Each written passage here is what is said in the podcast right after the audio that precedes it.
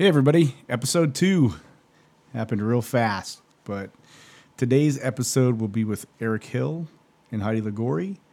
But before we get to that, episode two is brought to you by Reef Builders. Reef Builders is a full service design build construction company focusing on bringing your vision to life through their experience and an exceptional client experience. If you're looking for a complete kitchen renovation, a complete home renovation, a custom home built, an addition, or even a boutique commercial project built, Reef Builders can deliver on it. Reef Builders, your vision, their experience, delivered. All right, so episode two, the first guest is Eric Hill. Um, Eric Hill is a friend of mine. He and I have known each other for about 10 years. I refer to him as Big E. Um, he is about 6'4, I don't know, 275 pounds, big man. Um, he ran, the funny thing is, he ran cross country in high school. So, but uh, Eric and I worked together for about nine years. Uh, during that time period, Eric became uh, addicted to opioids after cracking five vertebrae in his back while um, on the job as a firefighter. Eric's story is one of sadness, happiness, triumph, determination, self discovery, and so much more. Um, Eric's been clean for over three years, and he wants his story to be heard so others may understand the trials and tribulations of addiction, as well as for people to know that there's life after addiction. Um, you know, success isn't necessarily defined by, um, you know, having the most money or winning the most games or, you know, doing uh, well in everything that you do. Sometimes success is, you know, taking a beating and standing back up like Eric did and getting on with your life. So he has a great story. Um, the other guest that's on with Eric today is named Heidi Ligori. Uh, Heidi's been a certified professional counselor for over 16 years. She has a master's degree in counseling from, again, the Harvard of the South, Arizona State University. That's where I graduated from. Um, Heidi is also a professional coach, has a certification as a mental game coach, has been trained as an EMDR therapist. Uh, that'll make sense to some of you veterans and some of you people that have dealt with PTSD. Um, in addition to her formal training, she's become fairly well read on the subjects of mindfulness, meditation, and interpersonal communication. Uh, I consider Heidi a friend. Uh, she's uh, one of those just badass chicks. She's uh, she's an accomplished athlete competing in uh, mountain biking events and also a two-time Ironwoman. So, uh, episode two with Eric Hill and Heidi Ligori. Here we go.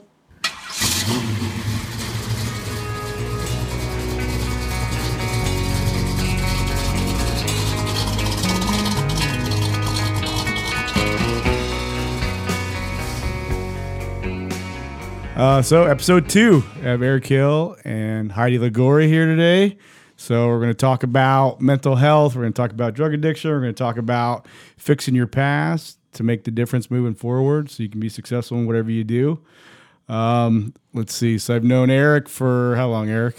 Um, like eleven years, maybe. 11 years. Yeah. So I, I I met Eric back when he first started in public safety.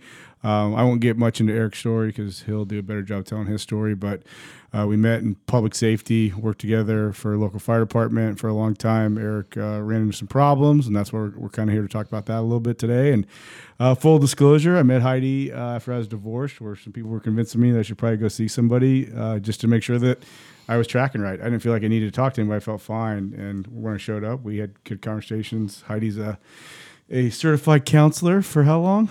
Licensed professional counselor for um, 16 years. 16 years. So um, we hit it off right off the bat. She's an athlete, um, mountain biker, cyclist. She has this little midget car with a USA cycling sticker on back. So I'm like, I'm gonna like this lady.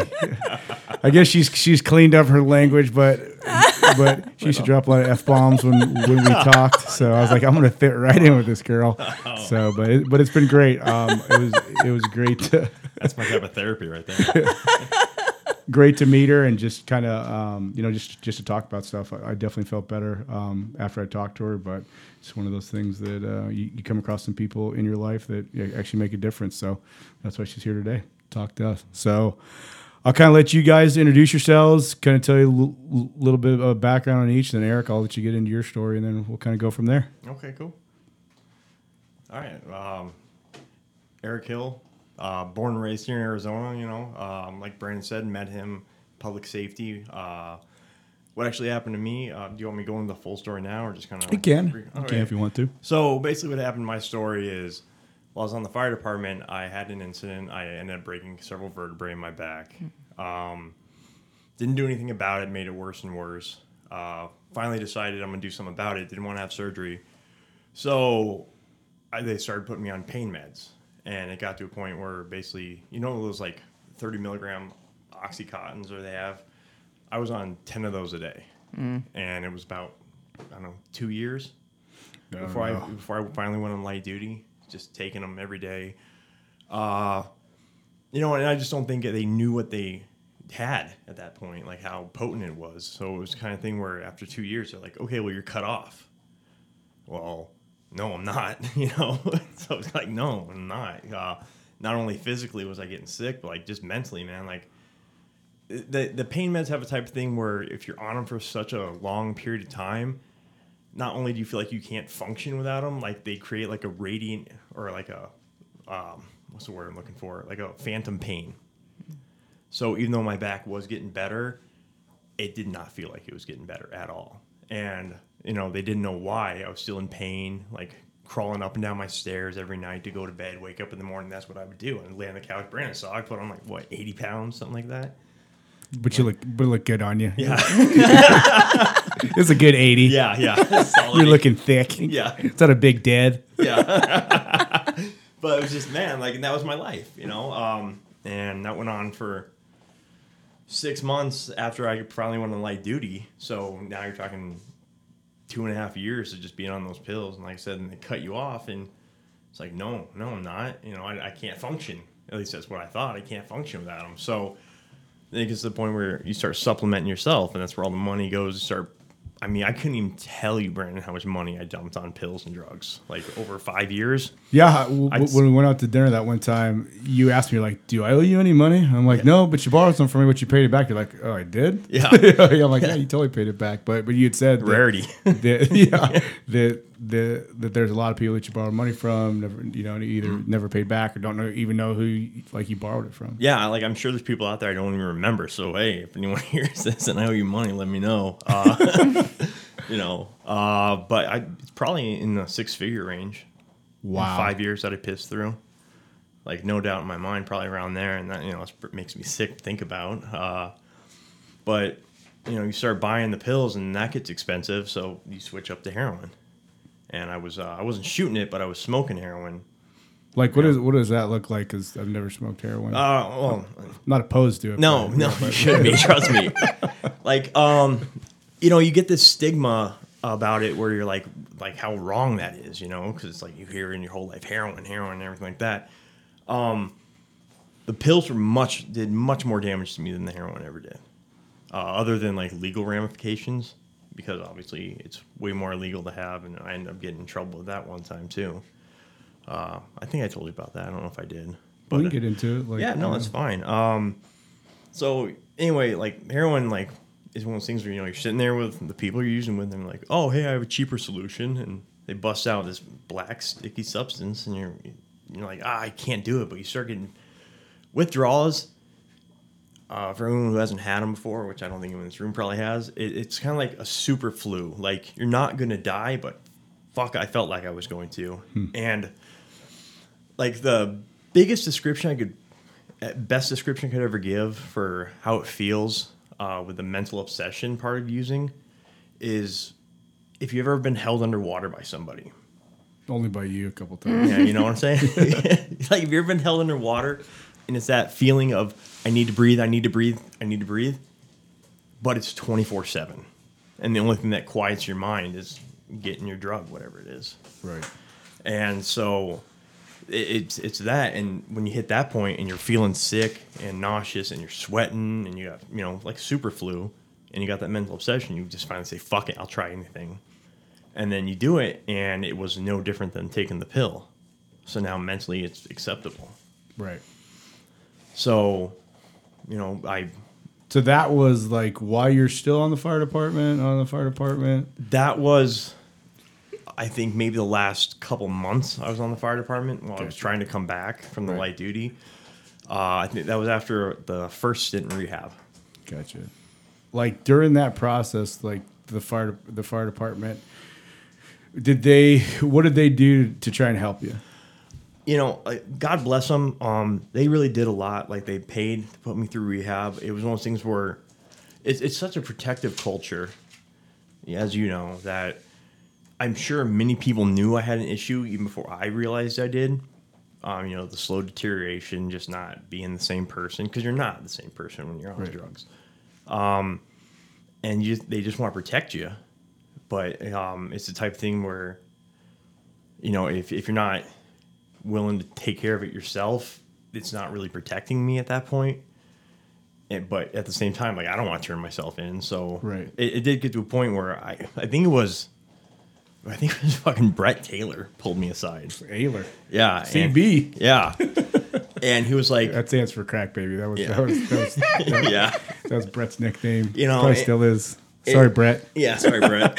but no, man, like I, I, I've never thanked him for that, but he, uh, he kind of got my mind going in that way because he was like, "Hey, like I don't know what the fuck happened to you, but you were a beast when you came on, and you're not the same person anymore." And that was kind of the first thing that really opened my eyes. Like, man, maybe I fucking have a problem. And that was before the heroin. That was when I was still doing the pills. Right. Um, which I mean, if you're like crushing up a bunch of pills and snorting them, you should probably realize you have a problem. But You, you, that that means you have a problem. I guess maybe not. That's weird. But yeah, people are people are so judgmental. I know, right? the time. Fuck, I'm just trying to live my life. That's it. Like, no one likes to party anymore, I guess. uh, but yeah, that's dude. That's that, that's a pretty crazy story. We could talk more about it, but like Heidi, Yeah.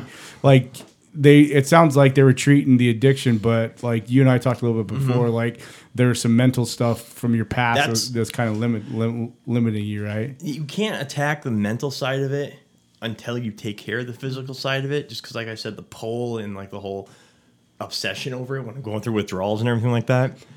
But once that physical side of it's gone, like there is a whole fucking slew of problems to work on. Like, because you just go from, you know, like the way I always thought of it is like, you know, not to sound like, a, well, I'll sound like a dipshit, whatever. It's me. um, I'd, I'd never really failed at anything before in my life Right. And then you get hooked on pills, you break your back. Um, you know, people stop calling you because you're acting like an asshole. You know, and you just failure after failure after failure. And instead of like dealing with it and like making myself better and like fixing my life, Right. and uh, I'm just taking pills and masking it. So now all of a sudden there's no pills or any kind of like uh, other drugs I can take. So it's kind of like, okay, well, fuck, now I have to feel all these feelings and shit like that. And mm-hmm. I'm not used to dealing with this shit because like, I, I never did therapy and things like that before. What the fuck do I do? do you how did you kind of see that like as like from a counselor's standpoint like I, I don't know how much like drug abuse and stuff you, you've dealt with or or helping people like like with drug abuse is what eric talking about kind of a natural normal thing that addicts go through Yeah, you know, I mean, I don't work specifically with addiction. I work more with like process kind of issues um, and in the realm of eating disorders. But the process, even with a with pills, like like Eric's saying, you know, you got to deal with the physical side of it. And once you get this, once you get the substance out of the way, because the substance is just masking the feeling. You know, it's it's it it's a way of being in life. Same with food right where you don't have to deal with the life that's there. Or the hurt from the past, right, that you think is still existing. So you just keep masking it. And when, you know, when it comes to drug addiction, like I said, not what I typically treat, but the the process is the same that yeah, when you take the drugs out of the way because you have to, because the, the physical addiction is just so, I mean, it'll kill you. Mm-hmm. But you take it out of the way and then you're like, oh my God. You know, I don't care if that's an eating disorder or it's or it's a drug addiction or it's avoidance. You know, we do a work, work. All, I don't care what you're doing. Most of the time, what we're doing is avoiding the life that we have and the feelings that we don't want to feel. and that's what kind of the, the point you're talking to like Yeah. like after you got healthy like you kind of didn't know how to deal with that stuff or you know somewhat clean then you kind of don't know how to deal with that stuff did that kind of bring you back is that why you because you relapsed a couple of times I yes, right? I did. Um, yeah, because at the same point, like I didn't. You don't know what you don't know, And so That's it's a lot for me. yeah, you know what I mean. And that's that's the thing is like uh, like me too, man. like fuck, like I started like thinking, okay, I'm clean, like everything's fine. I'm just gonna get back to life. But there was still a bunch of shit. Like the same time I broke my back, that's when Laura got the ovarian cancer, and we found out we couldn't have kids. And you know, like I said, like um, looking back now, like you guys were there for me. The fire department did what they could, but at the time, like in my head, like I'm I'm fucked up. I'm sick. Like I'm feeling like I'm abandoned. Well, one thing I'll never forget, dude, that you told me was like when you were hurt and, and you were going through all that stuff, and I think at that point you were you were had a moment of clarity or a, a week or two where the clarity, and it it actually knocked. I was like, that is fucked up, man. Um, you said that whole time that you were hurt, only a couple of guys reached out to you, mm-hmm. and I was one of them. And like that actually. That bummed me out because uh, you know ex-military stuff like that. I believe in the brotherhood, but I do see that as a common problem. That when with guys are off the truck, they kind of get you know people forget about them. Out of sight, out of mind type thing. Yeah, and, and I I was always I mean I probably was the best, but I did my best to reach out to you, see what's did. going on, like talk to you, whatever, catch a beer or, or whatnot. But did that? How much of that uh, affected you, as far as like like your self worth or like not not wanting like didn't feel like you were worthy of being like part of the team anymore? Or Um, I think a lot because I think a lot of it starts to, you know, you, you don't rationalize that people have, are living their lives or doing their thing. It it starts to become a whole thought process of, like, oh, I'm fucked up, like I'm doing all this bad shit. I'm a bad person. I see why no one wants to deal with me. No one's talking to me. No one's calling me. And mm-hmm. you know, at the same time, I'm avoiding. I'm not picking up the phone. I'm not doing this. I'm not reaching out to anyone else. Like I'm not. I'm not trying to meet the needs that I have either. right? You know, I'm not expressing like, "Hey, I'm struggling right now." Like, because I know if I would have called you, Andy, Dave, anybody, I would have been like, "Dude, like I'm having, like, I'm busy. struggling." I you gotta know? rearrange my sock drawer. Yeah, exactly. I I gotta wash my hair tonight. I gotta color code my underwear, shit like that. You know. Yeah, exactly. Can't Yeah, I, like no, like I know that you guys would have yeah, been like for sure. reached out, but at the same time, like you know, it's it, it's messed up because you kind of get this thought process of, well, don't they notice that I'm I'm not doing well, but I'm not around, so how can you notice I'm not doing well? You know? Hey, that's got to be similar, even without addiction. Like people just life in life, life in man. general, right? I Like, mean, it, I mean that much worse when you're engaged in a cycle that you can't stop, right? Yeah, and the absolutely. physicalness of an addiction, you know, it, it it it takes you out of the game, and and then you're disconnected, and you know, like I don't know the statistic off the top of my head, but we love statistics. So. you know, It's like baseball. there's it's a, there's a statistic Numbers out there. game. I know that there is. It's actually Harvard. I think it's Stanford actually did a study on on um, loneliness.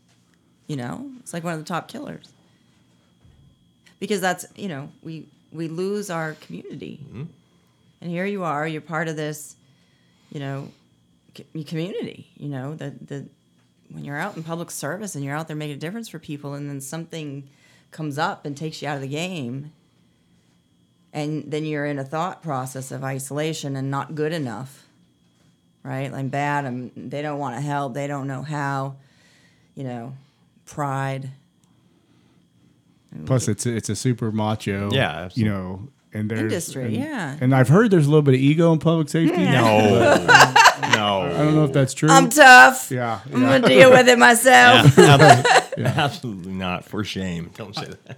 I, I I just just a little bit, like not not everybody. So, but just the truth is i mean I- everybody's a person you true know statement for It's sure. just we're just all people. We're all people trying to do the best we can. And in public safety, that's what we're there for is for people, right? right. I mean, and and you know what you're talking about so true that it like it's hard to pick up the phone and reach out. It's hard to let people in.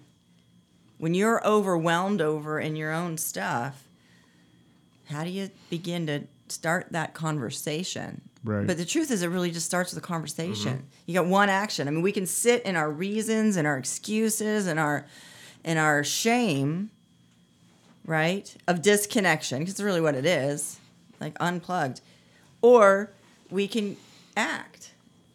You know, it's like being at a fire and like going, "Oh, there's a fire. Someone should do something about that." Yeah. So someone got a hose. Couple, two three.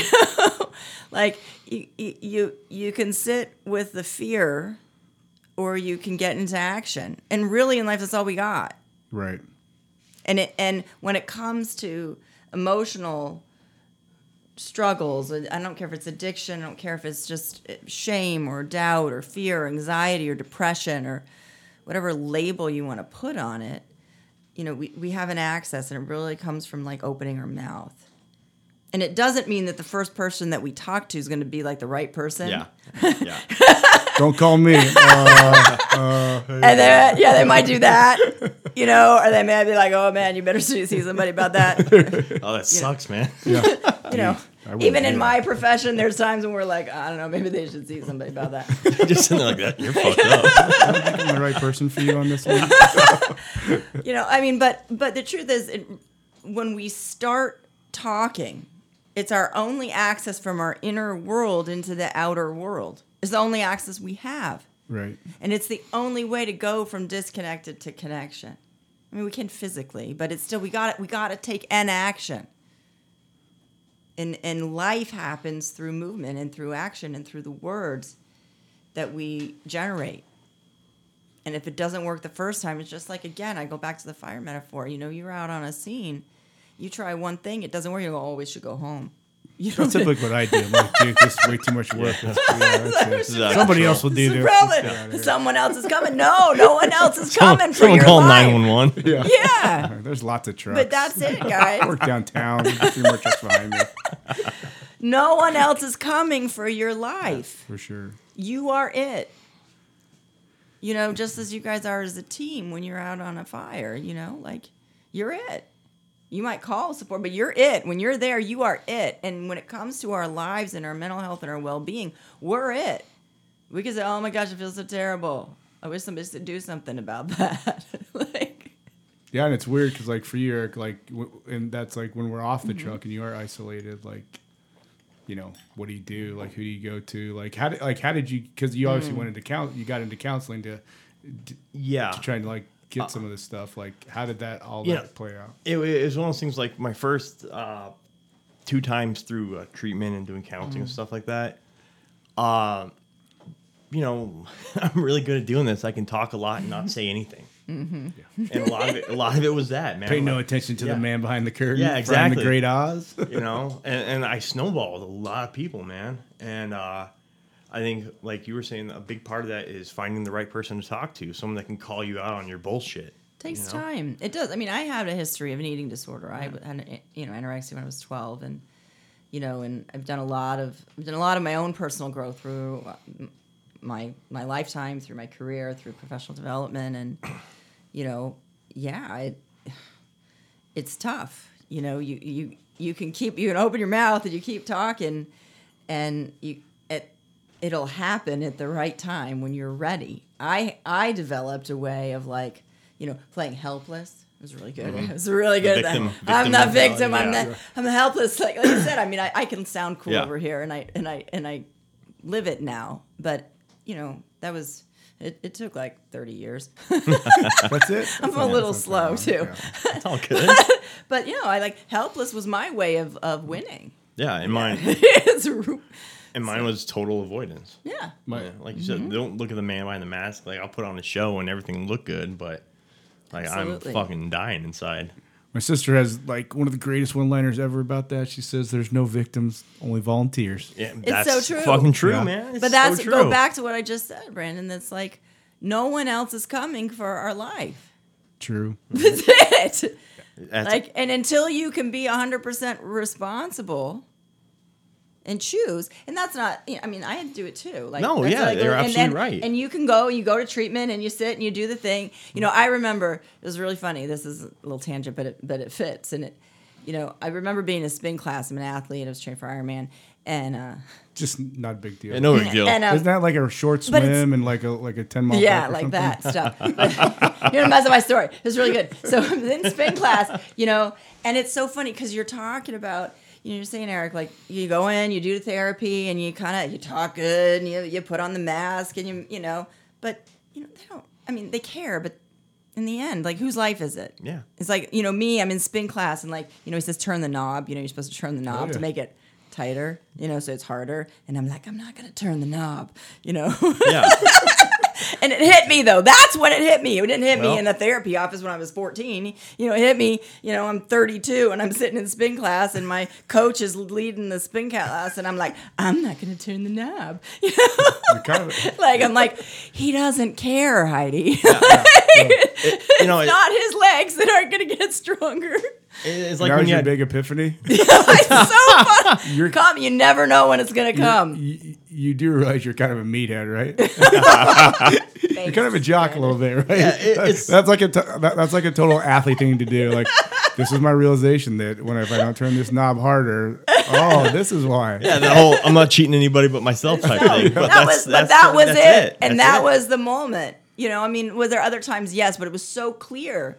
I remember sitting there looking up. My my coach was like, he's an amazing individual, like a loving, caring individual that really saw the best in people and, wanted to bring them into into their ultimate fitness. But but he loved people, and, and it was just so funny because it was just so clear in that moment that yeah, you can sit, you can bullshit. Doesn't mean you didn't get something. Doesn't mean I didn't get anything from all of my therapy and all my other spin classes when I'm not turning the knob. But we're only cheating ourselves Mm-hmm. When we're not being vulnerable and we're not being responsible for the life we have right now. Just and I, I think that's just uh, like it's a human condition. It's not It's- even. it is a human. like it really is, you know, because I like now having worked through a lot of. I, s- no, I'm still fucked up, but working through a lot of my issues. we're you all know? fucked up. Yeah, we're human. Yeah. It's just like It- it's you know, and we just now established that. having dealt with addicts on the other side of it, trying to Mm. help them and stuff, I I see it all the time where, you know, uh, you got a group of people and it- it's a shame, but, you know, fuck, man, they're getting younger and younger, like 19, Mm-hmm. 20 years old, stuff like that, been on heroin since they're 14 and shit. Like, it's crazy. Bad. And um, they're sitting there in groups and, you know, they'll be their turn to share or they'll have their fucking headphones in and they're just like, pass, you know, pass. And, it's, you know, it, it's- it's frustrating because you want to yell at them, but it's like, why the fuck are you here? Right. Like you're this, you know, this is expensive. First of all, and secondly, like this, it sucks. like living in a rehab place for, you know, last one I did, I was there for four mm. months. You know? Wow. and like they have them for up to a year some places, and it's like this is not a vacation. Like I can think of way better vacations than this. You know? But What it's was- also, but it's also to speak to that maybe a little tangent is that sometimes that's like a heck of a lot safer and easier than dealing with life No, it is It for these is. younger generations. Oh, Yeah, For- for sure. Their home life or wherever they or come life, from. like Yeah. just being responsible for making life today. Well, yeah, and, and it is, it, and that's the thing is, it, it that's kind of that catch twenty two with those uh, inpatient facilities is you do get away from life, uh, because I know when I went in, you know, Laura's a great wife. She's always been Yeah, dude, amazing. Like, fantastic. they need to clone her. yeah, Yeah, you know, too for good sure. for me. Say yeah, that much, uh, dude, come absolutely. on, that goes without saying. Absolutely. and uh it uh you know, and her thing was focus on you and getting better and you know, little tedious things that build up and you're like making bill payments on time, shopping for groceries, dealing with all our fucking cats and all that other bullshit that you I just, forgot your cat people. Oh my god, yeah, dude. dude. Oh. Oh, don't even get started. We got We got seven inside the house right now. Oh my god, Five we're taking care of, two we're fostering. you're those people. Yeah, and I'm allergic, so welcome to my life. Now you know why I started taking drugs. It's the cats. Yeah. Just get rid of the cats. It's the cats. That's the best therapeutic advice I could give you. Today, yeah, just today, do it. Um, you know, and you didn't have to worry about that, so it was a break from life, you know, and yeah, I, I didn't even think about that. Like all the stuff that, that, a, that a normal person has to do that isn't dealing with all that stuff. You just kind of check out, right? And Mm-hmm. someone else does that. What was like Heidi said that her bottom was the turning the knob. That was not the bottom. that was a real, that was a Not- moment of clarity. That was already in like like I was like much beyond problems, but it was a moment of insight of like where I'm because this is the human part, right? right. That like when we do the work, when we get on a warrior's path, when we get on a pathway I to like really, that warriors. Yeah, really you do, is, you know, because I you're like really that. like I'm I'm gonna take on life. Right. I'm gonna be in life fully. How did that happen for you? Like, did, Um, like, what was your spin cycle class moment? This is not my turning. I, like uh I, I you know like i said the, there's several of them first was that realization with brett where it's like oh man like I am not the same person I was before. And then, uh, like, oh man, like this sucks to talk about, but you know, whatever. Uh, I I'd gotten arrested. I was spending the night in jail, and I'm sitting there, and uh, you know, like I'm there's one dude in another pod or whatever screaming all night long. Um, I got a mattress like pulled over me to try to keep warm, and I'm like, holy fuck, like this is my life right now. This is my fucking life, and it's not getting any better. And um, I think another one was sitting in therapy and uh, just kind of realizing that I had gotten to a point where, like, I tried really hard and failed, tried really hard and failed, tried, like, not just getting clean, because, you know, I had stints of being clean like six months, a year and a half over this last, like, what, five or six years it's been. So, it, probably over the last six years, I'd say half of it I've been getting fucked up, and the other half I've actually been clean.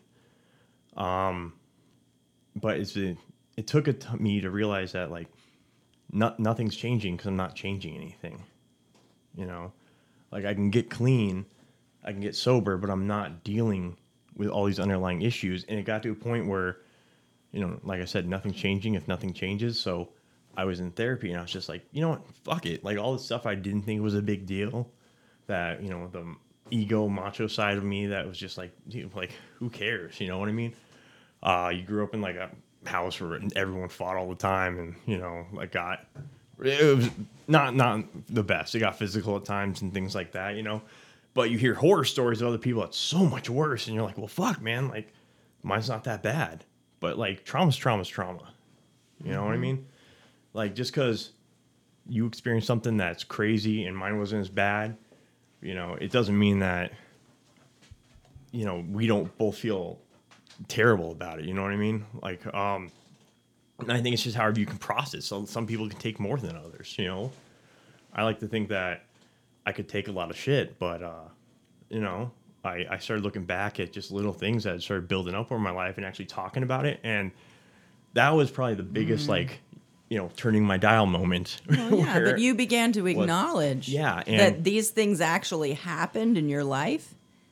And regardless of if you, when you stopped comparing them to, oh, it, it must, you know, must have been mine wasn't as bad as theirs, and you actually were able to validate that I lived through that and acknowledge the emotional experience that happened. yeah. Right, that's where things begin to move. Yeah, and and it was the whole. Um, now, I'm actually going to talk about this, and I'm going to deal with it. Yeah. And it doesn't matter that it's kind of like the whole mentality that you were saying. The uh, no one's going to do this for me. Like I'm not cheating anybody but myself. So when I would share at a meeting in front of 50, 100 people, or in a group of four, whatever, I stopped giving a shit what everyone was thinking because I'm doing it for me Yeah. and it was kind of it, it, it's amazing how much just talking about shit helped. Because you don't think you know it's it, it's because I can't tell it's not even just like getting shit off my chest. It's when I get one of these brilliant ideas like and I still get them today after having a few years like of where oh man like my first response is like man I should probably go have a drink or go get fucked up or something mm-hmm. like that. And like I told you like I'll have a beer from time to time but like I don't get trashed ever or anything like that and like I don't touch any drugs or anything like that anymore. So but there's still sometimes my first response is still like, Oh, like that sounds like a great mm-hmm. idea. But you know, hey, I'm sure you can relate, Brandon. like so many times I'll think something's a great idea and as soon as I say it out loud, it's like, wow, that's so fucking stupid. That's like 10 times a day. Yeah, I'm like, right. "Well, that- did I say that out loud? Yeah. Sorry. you know? And- eh, Keep this one to myself. But it becomes real when you say Yeah. it out loud, and then you actually get to look at it for what it is. And you go, "Oh my god, am I doing that?" Yeah, absolutely. And like, oh man, like, yeah, I could go get loaded today, and you know, maybe I could go get away with it for a day. But then I'll tell myself, oh, I did it that one time, so I'll just do it every mm. Friday. Well, just on the weekends, Friday, Saturday. Well, hey, Sunday's part of the weekend too. You know, and that's just how it goes, man. It just mm. progresses like that every single time. Sometimes it takes two weeks, sometimes two months, but it always goes back to like, oh fuck, now I'm sleeping in jail cell, you know, or God forbid, now I'm going away to prison or something like that. Yeah. Do you think you're just straight up lucky because you didn't get? Because you're a smart dude, and like that's what I tell people all the time. Like, he's no dummy. Like he's a pretty smart guy. Like like I know from talking to some people. Like you used to beat the fire department drug test like for like all like you had to tell tell the fire department like, okay, this is how I'm beating your test, right? Yeah, um, because, uh, oh man, like I'll even tell you how I like. The, you say I'm smart, but I'll tell you how the way I got caught finally. um, so like the first couple times, I finally did turn myself in, Right. and uh, that's how I entered the program. And they started to realize I really did have a problem. Um, but like you know, I started to notice when you, you go do the drug test when I was active, because you know, like I said, it was 50-50 whether I was clean or not. And uh, while I was active, you know, when you're having a UA, like no guy wants to look at another guy's junk, so I take the fake urine or whatever. They and don't? No, you know what Oh, I'm saying. sorry. Well, That's just you, Brandon. So- but I would just take it and like just you know put it right behind my sack or whatever, and then when I'd go to UA, like I'd grab my stuff and I just squeeze the bottle with my pinky, and it would look like I was pissing in the thing because they're just kind of glancing down at you like that. was it like somebody else's or No, you can buy it. you can buy piss? You can buy fake synthetic piss that has all the electrolytes and things like that, and it's like 19 bucks or something like that. Like, just any, like- at any like- smoke shop, you can.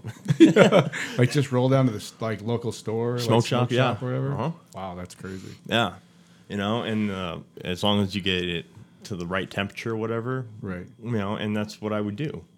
And then finally, the way I got caught is, I think I was outside using beforehand, and it's got one of those little flip tops or whatever. Right. So I actually got the drug on my finger.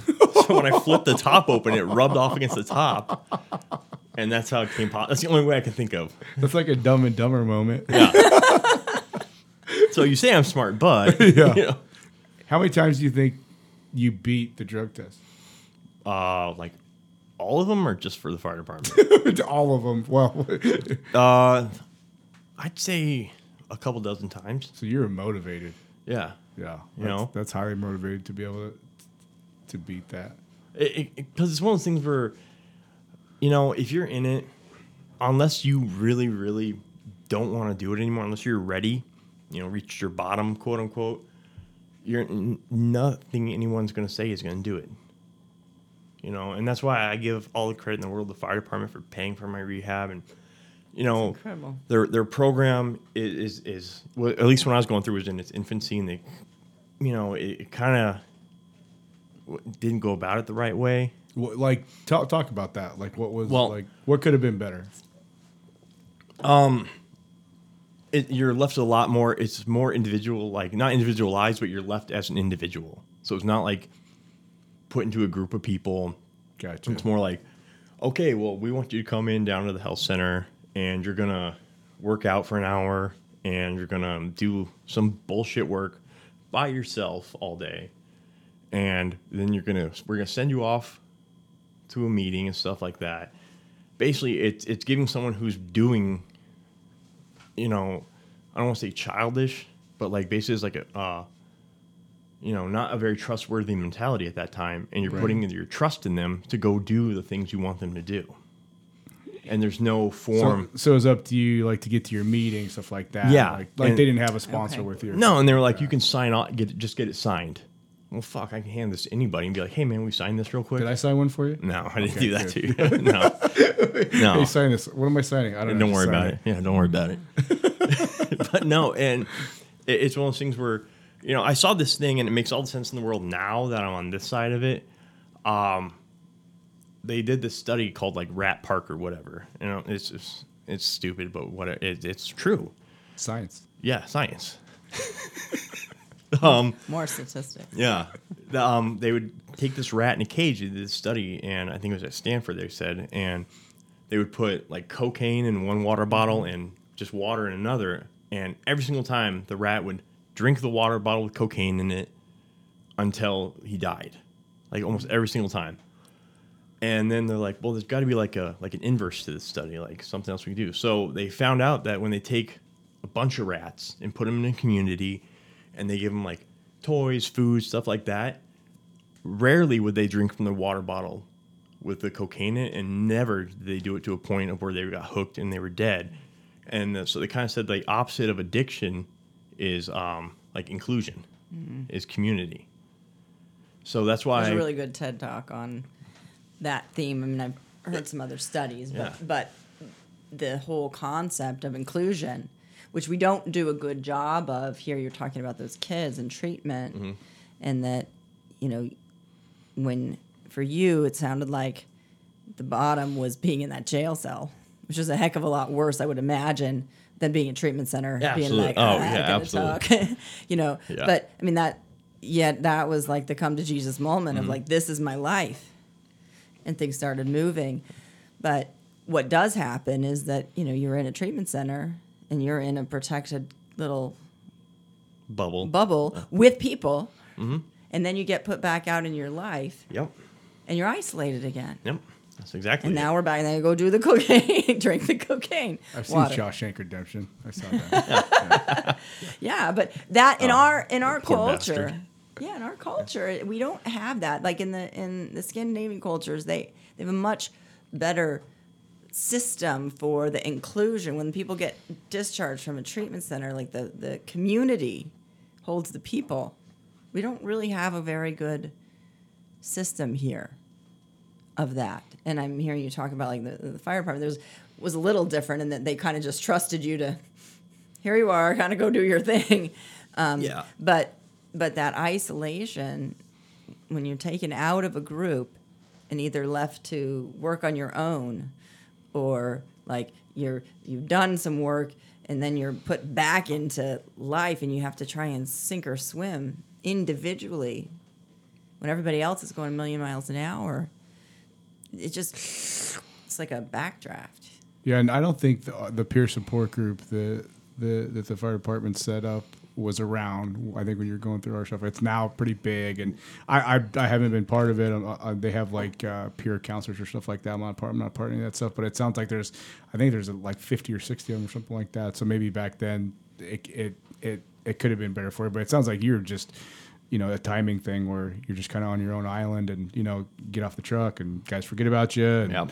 you're on your own doing your thing and like you know Yeah, um, because going back to uh, the start of it, um, I didn't realize at the time, but it's oh so obvious to look back on it now. You know, we talked about this when we had dinner. Uh, the depression that set in even before the like before I was an addict or whatever you want to call it. Um, when I was just you know taking my pills as prescribed the right way. Um, You know, because like I said, I'd gone from always succeeding to like now I broke my back. I can't do this job, and you know how it is. Like I define myself by what I can do physically and my job, Right. and my role in I don't society. know how that is. Yeah, you don't have at all. No, I have no idea what you're talking about. Stupid. that's totally it though that's But like that- that's that was where you were confronted Yeah, and and where life stopped Yeah, and so, you know, and my wife's sick and she needs me, but I can't be there for her, and like I can't even help her carrying groceries and things like that, and like, it, it- you know, it was my mm. mother-in-law that pointed out my my depression because like it was hard to get out of bed before one or two o'clock. And I'm not saying I was staying up till like 3 a.m. I'm saying I'd go to bed at 10 o'clock at night, and I wouldn't be able to get out of bed till like two. That's not. That's kind of like the B shift motto. Though, Yeah, I know. right? Yeah. but I, I wouldn't get up for snacks or anything. No, yeah, sleep- or the gym, so it was different. S- Sleep till you're hungry and eat till you're sleepy. Yeah. that's the B shift motto. That is. We have three. So those. So I just know we have three shifts. oh okay b shift mom Um, Yeah, okay, so was A, like, B, huh? and C, and each and each shift has a has a very distinct Yeah. personality. got it B shift, which what Eric and I were Yeah, on, we're born and bred. Yeah, we're lazy, knuckle draggers. We don't like to clean. Lift all the heavy shit. Yeah, it's stuff like that. We're sleepy, like to take long naps. So we're we're B shifters. So Yeah, absolutely. we're good nappers Yeah. for sure. but it was just hard, you know, like Well, do you, are you? I mean, I don't know. I'm sitting here listening to you, and I'm like, okay, this guy broke his back. How many? Five vertebrae. Mm-hmm. five vertebrae. Five vertebrae. Wife's got cancer. Right. Yeah, found out we couldn't have kids. When we were trying find out you can't have a family. So your future that you were creating, the future that you had anticipated of being active, being, you know, and like you just said, and that's how I define myself through my mobility. so that stops. Just smash. Kids stopped. Yeah. wife's life and health is like like you know how you were saying before oh everybody else got worse right That's pretty bad, dude. like when you just stop and get present that's what happened Yeah, all in like, you know, a couple weeks of each other. yes boom boom boom and then you like you when you can get present to that like Yeah. that's what happened there's an emotion there most of the time it's like you just overwhelm and like you know, like what the hell? What do I do with that? Yeah, and then you know, on top of that, the isolation Yeah. and the pity party that goes with that, and like I said, the depression or depression, I should say. You know, Well, not really pretty- depression is but, that. Like yeah. it's so overwhelming. That's what I mean. De- in a nutshell, depression. Let's speak about depression for a minute, right? Yeah. When life's going along and we get confronted, and our circuits are either firing or we're just so darn overwhelmed that we don't know what to do. That's depression. Like boom. And yes, clinically for some people, like it, you know, the the biochemistry, Yeah. you know, can come in more severely. But situationally, what you're talking about, you get confronted in life like that, right?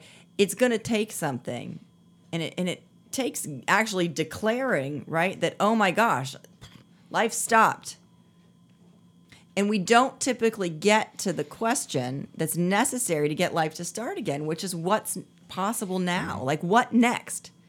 What's the next action? Like, that gets disconnected from living because we're having a pity party or we're just like can't get off the couch or the bed or it doesn't seem like anything's possible. yeah, like I had problems shaving, Yeah. showering, like, Basics. basics human shit that I do that I enjoy doing. You know. I don't enjoy any of that. no, that's uh, it takes so much time, all of it. Yeah, but Every, every single bit. That's why I do it all in the shower. Do everything in the I shower. used to Shave love in the shower, showering with brush me your all the teeth time back in the shower. oh, No. Do you- Where do- are we do- going? oh, that's station secret. Sorry, I can't say that. But like the depression stuff, like I hear people say like, oh, like they're depressed. This- I'm like, I'm like, eh, to me, l- lately it seems like everybody's depressed. Well, it's got you know we've had to do something, and, and it's such a and it's such an interesting topic in this field. We've had to do something to acknowledge the realness, the the real physicalness of the emotional experience. It had to it had to go somewhere. Now it's like everybody's got it. Yeah, Right? That's why I feel like I'm, I'm like, are you just sad or are you depressed? Yeah, Like, I, well, I think some people now we got all that fucking social media, and people think like, oh, I look at everybody's A list lifestyle online, and But those you know, are and, it's confronting. yeah, and that now I have to look at that in the face. And my life isn't that. So, oh wow, I feel bad. I must be depressed. When I think it's one of those things. Different, you know, it's finding the different differentiation between just living life in the mundane and actual depression. Well- and I can't judge that for anybody else. No, I mean, like just like we were saying, like everybody's experience is different. We in today's day and age with social media, you know, these kids, these kids are are watching. You know, I, I mean, this actually happened. I had a kid in my office, you know, watching Instagram, and just, I mean, devastated. Like, you know, she'd come in, she's like in her like little hole with her headphones on and dark and like Kinda like we look right anxious. exactly, a little smaller. Um, but you know, like just trying to deal with life, super, you know, just affected by everything. And she'd sit on my couch and and she was talking about like you know the Instagram feeds and like how she just had no life. Right? A lot of it is the story that we make up. Yeah, it's And a brochure. That's all. All that. All But it was media is a funny. This I got finished. I got finished. It's brochure. really funny because she because I looked at her. I was like, honey, I said, you realize they're not posting when they're sitting on their bed in the shithole. yeah.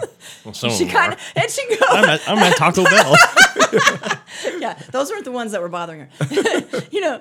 And and like the look on her face, like she kind of like lit. I was like, they're not posting when life is shitty. They're Yeah. posting when they're out and, sh- and like it took something because the the the perception it is a mm-hmm. lot of perception. We go a whole nother in a whole nother realm here. Is that everybody else has this awesome life and mine sucks. And you live in that, you will be depressed. I Yeah. promise. Sometimes life Because sucks. It's, it's but it's over here that like I'm not enough. I'm not good enough. Whatever I'm doing is wrong or insignificant compared to everybody else. And you start living in that negative, disempowering mindset. Over time, you'll have the biochemistry to go with depression, I promise, or anxiety, or both. Yeah, it, it'll, it'll develop that It, fast. it does because you're it is look at this is what we were talking about you know broken back wife you know cancer you know no kids you know no socialization no movement like life change it's it's just no different they're they have this thing going around i'm cool i'm cool and someone teases them boom right you suck. You don't get picked for the team. You, everybody else, and then we got social media. These kids are, you know, they're 14 making millions of dollars because they got the, you Yeah. know, eight gazillion likes. Right. And these kids, that's what they, they're on it. You mean, I think even adults are too, because I know people there. people that are single and like you know single females and stuff like that. Like they see all these people with kids and have this great life. It's like you have no idea Mm. it what's just happening. perpetuates Yeah. the not Yeah. enough mindset. But when we live in that, and really, here's the cool part. This is the part I love. It took me, you know, I'm 44. It took me a while to get here. You're so old, I'm, yeah. I'm, I know I'm not old, but, but hey, Bring I've been, I've been a, I've been a clinician for 16 years. Okay. You know, it took me up to the last few to really get this. and you're drug free still. I'm drug free. drug free, no eating disorder, which is good. Yay. But but no, the whole the whole thing we're talking about, the mindset, that I'm not enough, not good enough, I suck over here, you know, I'm I should be different. It is simply a conversation that we are having with ourselves. And we're entertaining it.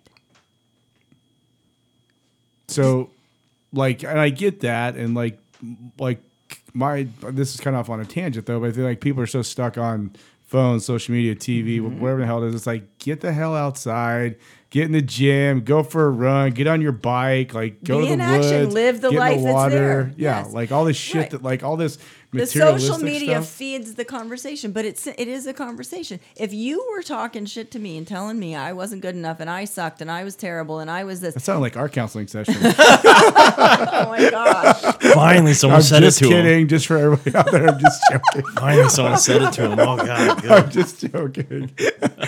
She's the nicest lady ever. As long as you don't get on her bad side. i might confront you with something and i will confront you on something to help you step into life but but truly like no like if you were talking to me like that after a while it'd be like i'm not talking to you I'm not going to participate. Yeah, just tune And it out, right? Like, like, why yeah, would I? it. Why would I continue to sit and let somebody tell me how terrible I am Right. day in and day out? Do you think it's because people, kids, people, adults, or they just don't have a, a positive outlet besides social media to look at? Like they, They had something else going on, Well- like community, you social work, work out, like hang out with their family, like be present, like do that kind of stuff. I think it. Mm, I think that stuff's available. I think this is. I mean, talk about addiction. Like Yeah. picking up the phone and being here, so it's so much more easy. You know, when I was growing up, it was like you know, like we didn't have cell phones. Right. Yeah. You know, like like there was a girl that actually got expelled from my fourth grade class because she said she had a phone in her pocket without a cord. Whoa. She's lying about a bunch of stuff, but that was one of the things I'll never Is she a forget. time traveler? Back to the future? Crazy. I was- I was about to brag about my beeper I had back in the day. so nuts.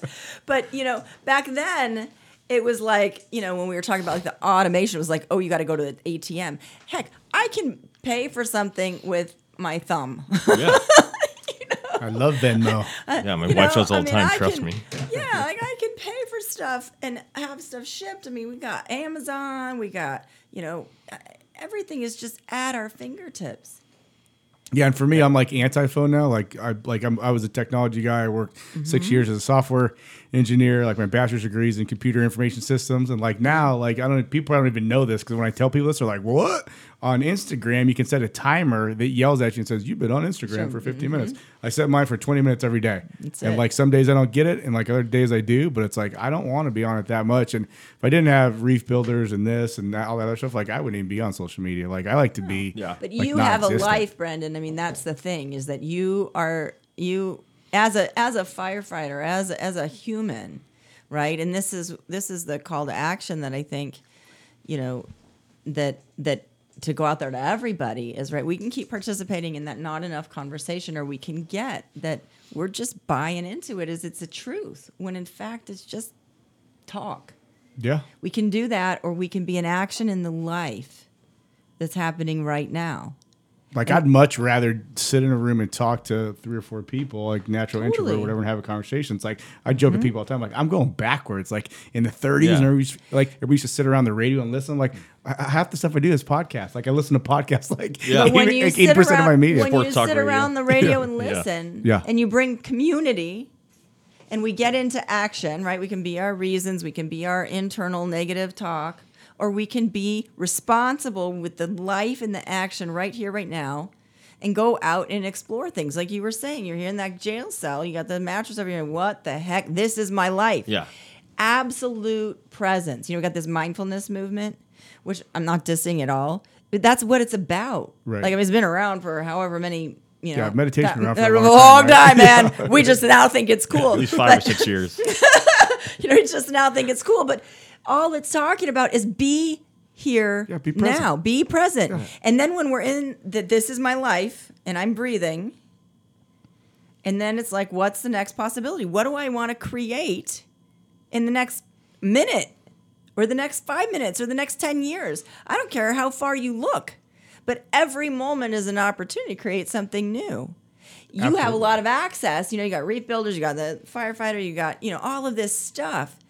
And a lot of the kids today don't have that. And even a lot of adults have just, we're kind of in this soup of like not knowing how to focus and where they want to go and what they want to create in life. And when you add addiction to the mix, it's like going down the wrong highway backwards with a blindfold on. Yeah. You know? Well, I, I think I think personally, like that. Yeah, a lot of it, like whether it's uh, you know addiction, drugs, shopping, eating, You name sex, it. whatever you want to do. It's it's that whole and throw the phone into it now. It's the whole instant gratification, and yeah. it's so fleeting. Well, know? it blocks the feeling, Yeah. and it is a it's a right now. This is a but look at it. Like what's then you got to if you got to get responsible for the life that's happening. Okay, I got high on heroin. How, I'd say, what's that like?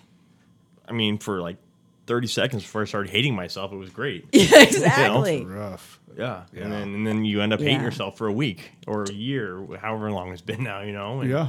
I mean, But and it, like so I said, like you know, and, and go, talking about that instant gratification, it's you know you Mm. post online about reef builders, right? Yeah. And people go, "Oh, that's awesome! Brandon's doing that. I want to do that." And they get pumped for that second, and they don't consider like for you to get this lasting gratification with your life, how much fucking work you put in. You got to get to take the you are. action. That's the and, action, and that's yeah. the the Well, people part. never see like like there's a great picture that I actually saw on Instagram with with people standing on a podium, first, second, third place. They don't see the 50 million bricks underneath it to get you to that podium spot. And I'm not saying we're we're first, second, or third, but I'm saying like for us to get to this point in in, in, in like like in, in in in reef builders, it's like hey, it's been a lot of work. Like people don't see the behind the scenes. Uh, work that you put in the 12 15 hour days the It you know, takes work. yeah. And Yeah. we don't, you know, that's another thing that I've watched with the younger generations and even my generation. I mean, like I said, like from I learned, you know, helpless is the way of being. I succeed, but you know, it's really easy to, to play the victim. Like, I don't know how to do it, and everybody else does it for you, especially Yeah, especially being a cute female. Yeah. You're like, I'll do that. Yeah. I and I hate it. That's not I how life really I- works, lady. no, I know. I hate it. And that's, you know, like that's like, especially, you know, I'm an athlete. I, I got present, you know, in the last five years to like, wow, like, you know, I've clearly been successful, but, but I have felt unsuccessful, you Yeah, know? for sure. And so acknowledging the success and then, and then the action that I'm taking, but there's still, there's like, I have such a deep personal desire, Right. you know, to be creating things and building things and and and I don't know what that's like. But you you are, in particular are so you know you really do it. Like Well, that's what Chris said too. Like Chris, like uh, Chris from Forty Volt Media, he's like, dude, like all these people talk about doing stuff, and you're like, oh, we're just gonna build a studio. He's like, and I show up and like it's done. Like, done. done. No, that's exact. I said that when we sat down. Like I'm like, like yeah, yeah. You know, how long I've been talking about like I should do a podcast. I should write a book. Do you think I have a book written? I don't have a book written. I got a pop up book. It's, it's coming out next week. I got lots of pages, Brandon. Maybe I hand them to you. It's just dicks. But the work. oh my god, Sorry. that's great. That's great. oh man. Eric, like I know, like we, I, you know, we have we haven't even gotten into like the depths of what you would do to feed the habit and, and how far it goes. Like, what's and if you're comfortable sharing, great. If No, not, yeah, no big deal. Like, like what's some some some of the stuff that like. I, when when when we were having dinner, like, dude, I was running this, I was running that, I was running that. I was like, what? Like, yeah. Um, you know, I uh, you get involved with people that are doing this for a career and no like no scruples about it. Or anything there a good that. pension in that or no? Um, you know, I haven't haven't gotten any paperwork on it yet, but Yeah, I, we'll see. insurance pretty good. They got good medical, dental. no, man, you uh, you know, you start getting this habit, and you got to feed it, and uh, basically all these. It's always like you draw these lines in the sand where I won't do this, I won't do that, and like I always say, I didn't use a needle, but I was probably you know a week or a month away from doing it, you know, and mm-hmm. that's the type of thing I'm talking about. It's just there's always a line I won't cross, and then you know, like I'm never gonna steal from anybody. Well, you know, I the time I got arrested, it was because I was jacking shit from Target. You know, Good place to steal stuff from. Yeah, yeah, right. Got a lot of high end stuff in that place. Yeah, right. You know, Yeah. and, My and- family calls it Target. yeah, Target, like Gilbert. Yeah, exactly. Um, you know, it was doing that, and then it would be like, um, you know, I was hanging out with a drug dealer once, and uh, there's people like aren't people; they're prey. Yeah. You're either a predator or prey in that kind of life. So it was, I'm sitting there with him and this, uh, not kid, but you know, twenty something year old small guy came kid, up, yeah. yeah, and he was buying stuff, and uh, I was like, cool, man, like you're gonna give me half that, you know, and he kind of looked at me like, what? And I go, no, you're going to. You know, and it was basically the type of thing where, like, if he's not going to, like, I'm gonna probably fucking hurt him or something. You're like that. Debo. Give me your bike, fool. Yeah, exactly. You know, and and like Debo on Friday. you know, and and you've known me long enough, Brandon. Like, that's not who Dude, you're I like am. the nicest guy ever. Like, like Eric's like, I, I've known you for a long time, but like, just a big sweetheart, big teddy bear. Like, like I know this is probably hard to believe right now. You guys can't see Eric, but ask Eric what he uh, uh, did in high school for a sport. Football. No, he was a cross country runner. It was cross country running.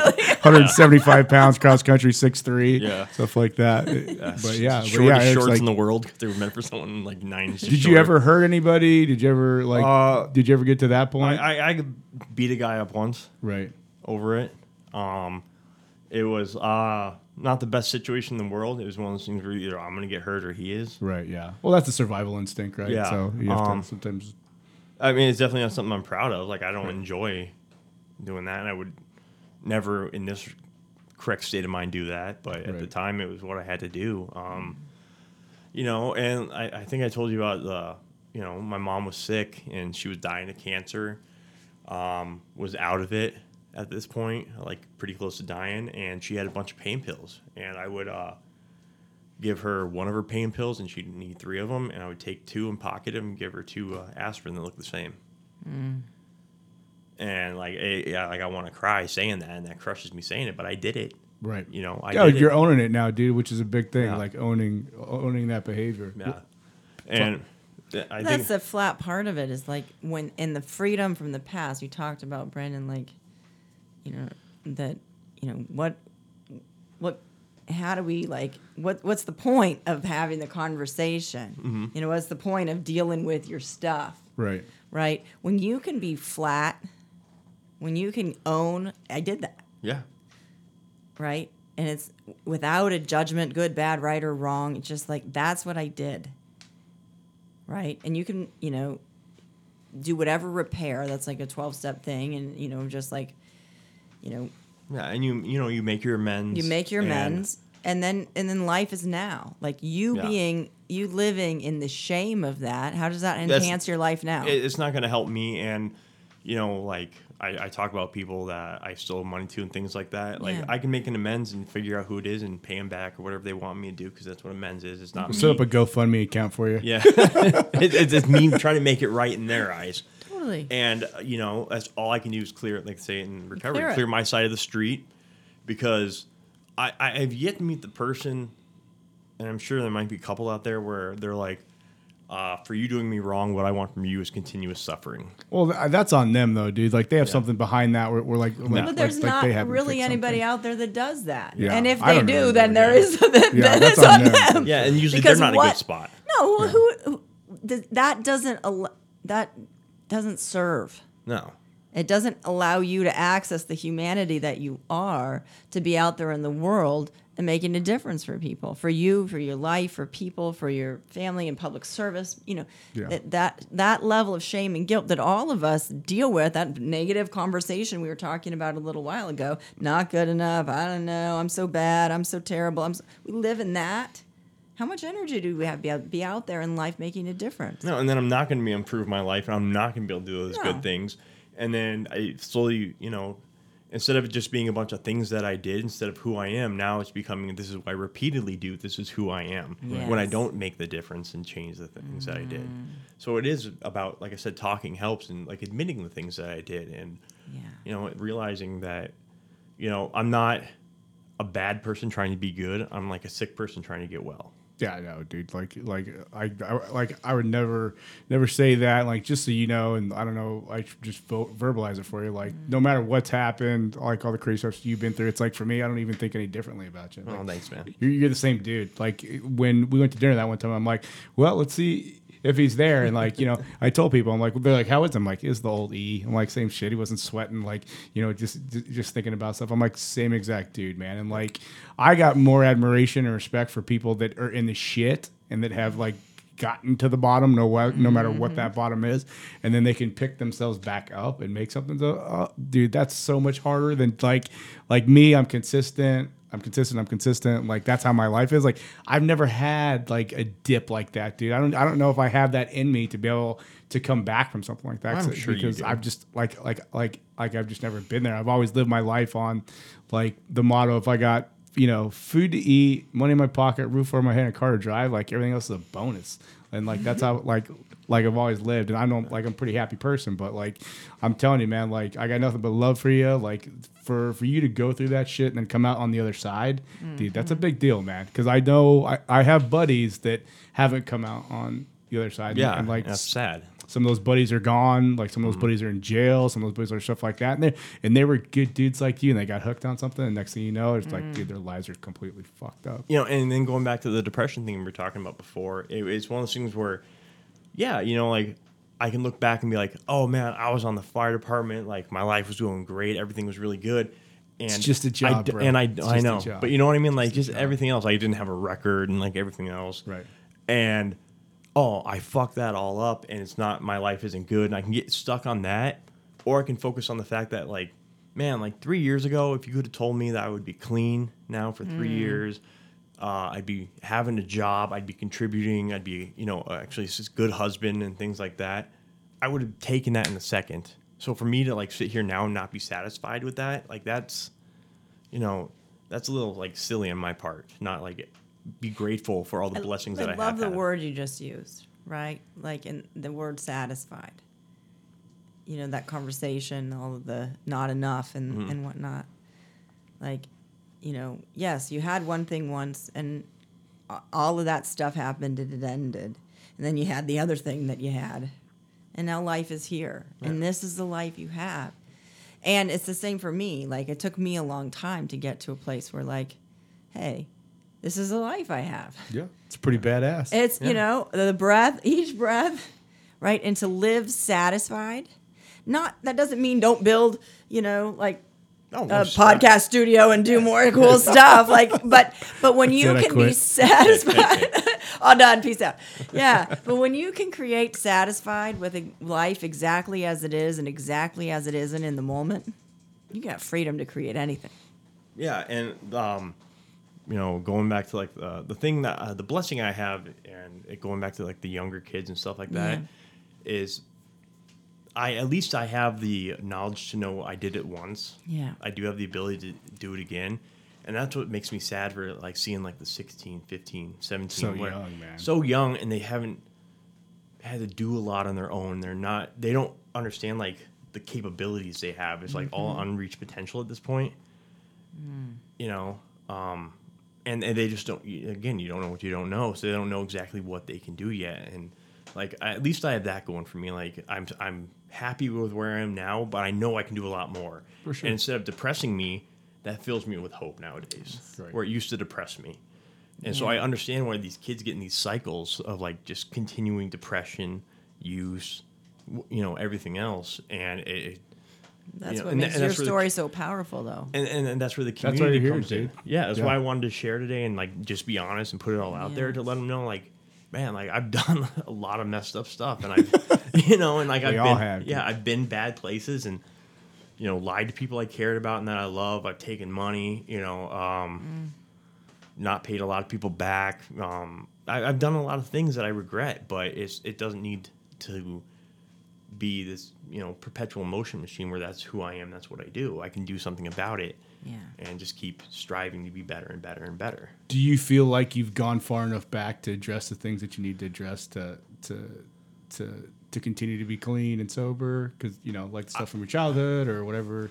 I, I think teenage it's. I think it's one of those things where it, it- life is life. It's always gonna things are gonna pop up, right. uh, and that's why But the stuff from the past is it like like do you feel like it's going to influence your future anymore or I, I I don't think that it will unless I continue to like if I don't do anything about it and recognize where I've been, the things that I've done, and I start you know not necessarily feeling shame, but there's an avoidance in it, Right. and not realizing that that's part of my story. That's who I am. So if I don't continue to do that and make amends for you know, because I'm, I'm like I said, I'm still an idiot, and like Dude, we I, all I do are. I do dumb shit all the time. we are we're guys Yeah, if that's if, what happens if I don't fix that, you know, then uh, then yeah, I think I can get right back into this, you know, self-loathing, depression, because that's where it comes from. Like the drugs are just a symptom for what's wrong with me, right and uh, you know, like if I could, at this point in my life, like I used to say, if I could get messed up every day and have no repercussions, I would. I don't think I would anymore. that's not life right Yeah, that's like not living it, it's because I got other stuff I want to do. Like I'm happy, you know. Like would I like the freedom to like go get smashed every once in a while? Like go get drunk with my friends? Maybe like I'd once rather or go twice. work out with you, Yeah, maybe dude. go once Like, or twice. a year. Yeah, but I'd rather go Yeah. work out or go fishing Yeah, or go hiking or whatever, hiking. You know, I'd rather do that, and I can't do that when I'm all messed up. You know. right And so, no, I don't think I would anymore. Um, and I do think that if I get back in that self-loathing and hatred and stuff like that, uh, it's an easy escape. we we're just talking about like on the last podcast it's like sports life a lot of things it's all about being able to recognize the pattern pattern recognition in athletics uh, all that kind of stuff it's like so it's like for you like you're like you ha- you have a full understanding of the patterns that you can develop to put you in a place where you don't need to be and it sounds like you're just more aware of like okay Yeah, absolutely. not doing this dude because i know where this goes Yeah, because it, doesn't have to go bad every time. You know, Right. it's not like the old uh, drug commercials where it's like, "Oh, I uh, smoked weed once. I'm put my baby in this microwave," or you know, shit, like, shit like that. It's not, you know, i must have missed that commercial you, you know what I mean though, or it's it's not like. Not every time I do something bad is it going to be tragedy Right. following it. Like life, things right? can just happen. But if I continue to be like, well, that's okay, and justifying it and using it as an escape coping mechanism, then it becomes part of my life, and then repeated pattern makes it who I am, and then the consequences start to come with it. Right. And like Heidi, you and I were talking a little bit earlier about it. Like in life, like, and I'll just let you talk about it. Or how like there's so many people aren't successful, can't get it together. Not even like on a drug addiction, but just a basic level of like being able to like have, to be mildly successful in, in anything that they do because they haven't gone back to fix whatever. Yeah, well, we we have experiences in life. We all do. We come into life, you know, and as a as an infant, right? This pure life potential, and then things happen, and every one of those things that happen, right? They don't have to be terrible, but when they happen and they're alarming or distressing or overwhelming or over embarrassing for us as a human, as a being, right? we begin to like shut down. We begin to avoid.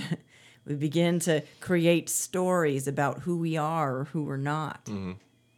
And then our life in the area that we live in gets smaller and smaller and smaller till it's like we're driving in like the bike lane. Yeah, just pigeonhole. Which I don't mind, but but, but in life, no, I don't want. You know, we don't have the wide open field anymore.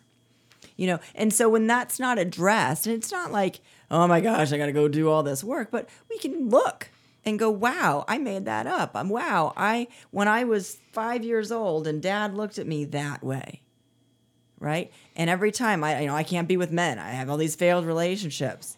That's when you want to start looking Yeah. there's something there that's stopping you from being totally free and present in the in the moment to have an expansive life. And when you can clean that up and get that it's just old stuff and get it complete, then you have freedom now. And that's all I hear in New York. It's like, you know, you've done a lot of work. You've done a lot of looking and unpacking and getting like, okay, that's what that was. And oh, I did this and I did that. And it's just like I did that. That's what happened. Yeah. That's what I did. And now I'm here. How to, you know, make amends, acknowledge, see the feeling. For me, like on the work that I do, it's like if there's like overwhelming, distressing emotional feelings that are in the body that people don't like uh, continue to avoid, you know, that's the part that I'm that I'm committed to is like Right. releasing that energy so you can be free. Like you said, you're doing some coaching now. I do both. I do counseling and coaching, and Right. I'm you know I'm certified in EMDR, which is a trauma Oh, yeah, resolution okay. therapy. So I, I do that, um, and um, Is most of that coaching based around people fixing what they haven't fixed in the past to be successful in the future, or well, you know, it's kind of like Because coaching to me is, is like is like a real slick way of saying I'm going to counsel you and give you some some input because now I'm not counseling you. you know it's funny. You know, I I participate. I participate with um, um, with a coaching body in the valley. That's an international coaching body, and and um, and I and I love the work that they do. And it, and it isn't therapy. It's totally different. From me, you know, my office is. You know, I'm a therapist. I'm a licensed professional counselor. I'm a trauma resolution therapist. You know, so it, people typically come in to see me with some sort of clinical concern mm-hmm. you know and we address that but i but the coaching piece that i bring into it is simply like look i don't look at you as broken i don't care if you come in with a clinical con- concern this isn't a broken thing you're human. And you're dealing with life. And if there's trauma there we're going to address it. But my whole objective with any human being that walks into my office is to get them to be free to be back out in life living the life that they love. Because I see a lot of you know whether it be in the military, public safety, and, and mm-hmm. business stuff like that. I see a lot of people that that that they're con- and I don't know if this is this is the right way to say it or not, but that are filling a hole from their Yeah. past, whether Yeah. it be a failed marriage, they never won the medal that they wanted to win Yeah. in the swimming meet or the football game, or their dad never gave them the attention that they wanted, or mom was mean to them, stuff like that. It's like I see a lot of lot of people that get into leadership positions that have that Mm-hmm. failure or whatever from their past that they don't fix, and it makes them horrible leaders or not Yeah. great leaders or just just poor. Well, because they're tra- uh, constantly living trying to overcome that inadequacy. Right. That Right. I see a lot of that, and all I mean, is. honestly, I've seen most of it in public safety. It like I've seen it in business and in the military too, but in like in public safety, it seems like I, I don't know if it draws people. Typically does. There's like a Freudian thing about that. I'm, Really? Can you talk more about that? yeah, I can see that. yeah. Can you talk? Can you talk a little more I know about I that? can't because I have to go back to my Oh, psych to- books to to pull your it books, out. But yeah. there's like some pr- interjection or something. Probably even citing it wrong. I don't know. But Right. there's a It- term for it. Um, and I remember from like high school. It's on my note sheet. My But yeah, it's like more like kind of like the mm-hmm. hero syndrome or, yeah. or, or, you or whatever. constantly trying, and, and and it is a humanity thing. You know, people that have some sort of hurt, you find a way to succeed at life. Like I was kind of, you know, hacking on myself that one of mine is helpless. Right? Like I, you know, know how to do that interpersonally really well, even though I'm like the get shit done girl. Yeah, I can. you really am. Like Right. I, but but i had this story that i'm like this waif at times. It totally doesn't work but it just doesn't work because i like squash you. Like just- get out of my way. You're doing it wrong. But but we have things that we deal with right? And then and and we get confronted. And then you know it's like we continue to live our life trying to overcome that failure or that things that we dealt with that we were confronted with that made us decide we were insignificant bad wrong not good enough. And when that gets exposed as like just something happened. Right. and we Acceptance, made it mean something. And that's totally our deal. Like we just invented this whole i'm not good enough thing. There's freedom there you know and then you can go okay well and and therapeutically speaking when the piece that i take bring in that's not just that part that's part of it but the next part is like typically when there's a failure there's like a story that we create about it and then there's an emotional experience that's there. And we don't ever want to feel that feeling again Does that make sense? So What- you've what, what if you seek that out? Because like for me, I love trying stuff and just Yeah. totally miserably failing. It, it feels good. I'm like, I totally suck at this. Like I just started um, a couple months ago doing what I call pajama wrestling or the pajama jammy jam. uh, it's uh, Brazilian jiu jitsu, but Right. like you know, I like I wrestled through high school, like a little bit in college. But Mm-hmm. I like going there. I'm like, dude, I totally suck at this.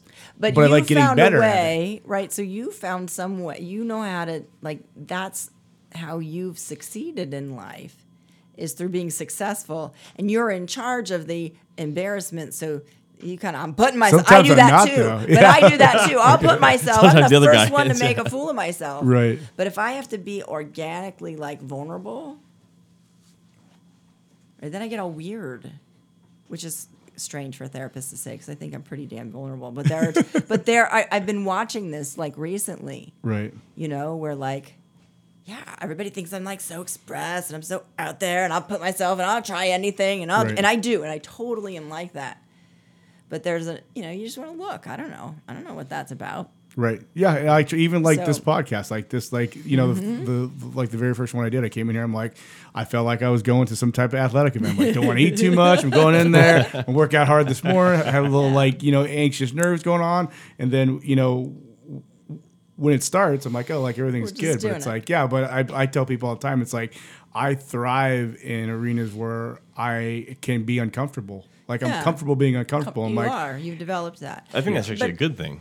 yeah, yeah, but- and that's a, that's just a way that that you've made you've you've made it work in life, and you're and you're good, and it works for you, and it's it's really helpful out here in the in the world because it makes a difference for people too, right? Gotcha. Yeah. So, I don't know. you know, I just and know to- that, to that scope- works for me. To go back though to your question, just to make sure this was clear, right? Like anybody that's that's like you know trying to filling a void Yeah, there's a lot of or it. overcoming a thing. Yep. Yeah. right? What happens is when we're not successful in the void filling or the overcoming, like, okay, I'm going to be a firefighter, and that's like, then I'm going to be cool, Yeah. right? It's Yeah. the then I'm going to be. Or like then I'm going to be a captain, or then I'm going to be I'm an gonna engineer, do or this, and then I'm going paramedic, to keep or working, or I'm whatever. going All to these grand achievement, plans achievement, that just achievement, don't achievement. What happens is, right? Then I'm start podcast. You might be seeing yourself. I don't know.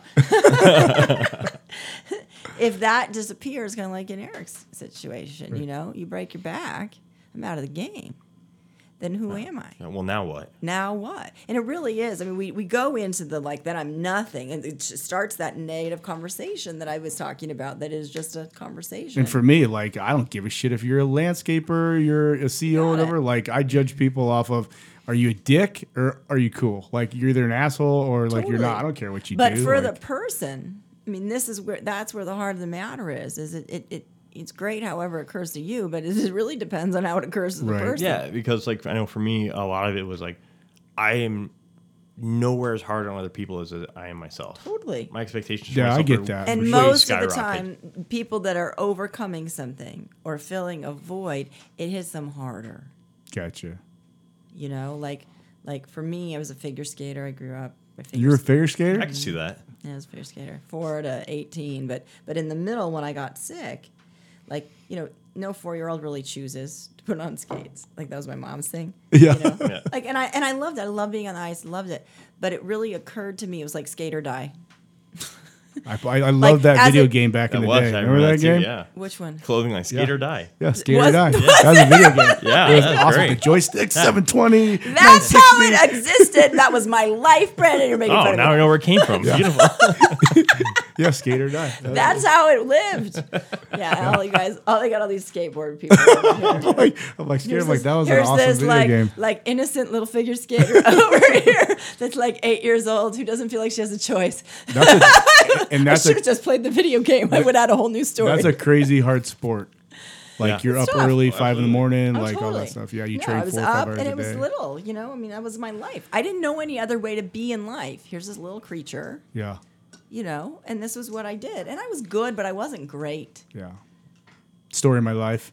You know, I'm good at a lot of things. but great it was at nothing. like it, what, what it what it was for me in terms of like filling that you know it was not necessarily adult void but as a kid it was like if there's no skating there's nothing Gotcha. And so my life, like I said, you know, kind of narrows down to that bike lane. My life was like skating. And that was who I was. And if I didn't have skating, I like the inside feeling that existed for me growing up was so painful. Like if I don't have that, I'm like obliteration, like gut wrenching obliteration. I know I'm making really dramatic. I'm really good at that too. But but it really did. ex- It, it occurred for me that way. And just a few years ago, I realized, you know, like as a kid, here I am, this little, you know, I was 4, 5, 7, 8, 9, 10, 11, 12, 13, 14, you know, but 10, 11 years old, I'm in these competitions. I freaking hated them. You did. you know, the anxiety inside was so bad. And it was serious because I had to be like this thing. And what I realized a couple of years ago when this got clear was like, oh, I was not, I was like, not everybody else was going through the competition like that. yeah, like everyone else Like that was it. my Like, this uh, interpretation of the competition. that this was like the serious Life like- and death. Yeah, Yeah. like life and death. No, there are other people that are just having fun. I didn't know how to be competitive and have fun. It like chopped off when I was about seven or eight years old. Wow. When they were like, "Do you want to competitively figure skate or have fun?" I was like, "No, I guess I do this because that's what everybody." And I lived that way, and that's been disappeared. When I got clear, when I got that into conversation, I started talking that with my mom. It was, you know, just got open to that. It was like, "Oh my goodness, you mean I can do things in life and have fun too?" That's all I know. I know, but I didn't. You know, like it was really, it really didn't. It was it it, and once, but that got clear, and I got to be okay with me as I am, right. and not participate in that negative conversation in my head, and just be out here with people, and then have fun when I'm doing stuff. And sometimes I succeed, and sometimes I don't. And it has nothing to do with who I am as a human. I'm just Heidi. Yeah. There's so much freedom. Yeah. So much freedom. And that's the void thing. Like when you're compensating or overcoming, then you're it's like white knuckling it. When you get to be a human and then do things, and sometimes you do great and sometimes you don't, and you just then get to create something new after the outcome, it's like a whole new way of life. That's crazy. I just I, I- I just don't think most most people ever realize that or come to They that don't. realization. They don't. You just live in it, and we, you know, we Just live in a perpetuate it over and over again. resignation and we live in a world of just like you know this is my life and i'm like you know and they don't even know it well, then, then when you factor in like the social media stuff, oh the Oh my gosh, things, the that car you drive, the house you live in, like like all that stuff, it, it- it's like a complete mess. yeah So, but how we doing on time? Okay. So, but yeah, but yeah, I I- just don't know. Like Eric, for you, like people, public safety, whoever you are, like if you're going through the opioid thing, or if you're you're you're caught up in that perpetual cycle, like what advice do you have for family, you know, friend, that individual? Because dude, like honestly, like I probably kind of sucked as a friend then. Like I didn't No. like I we talked we had a couple talks about hey dude like yeah get get right get together blah blah, blah all that kind of stuff but it's like that's kind of just dumb um, I, I think for uh, like friends and family dealing with an addict, um, you know, there has to be boundaries. You have to have clear set boundaries. Like, I'm not going to be, uh, you know, I'm not going to facilitate your drinking, your using, whatever it is.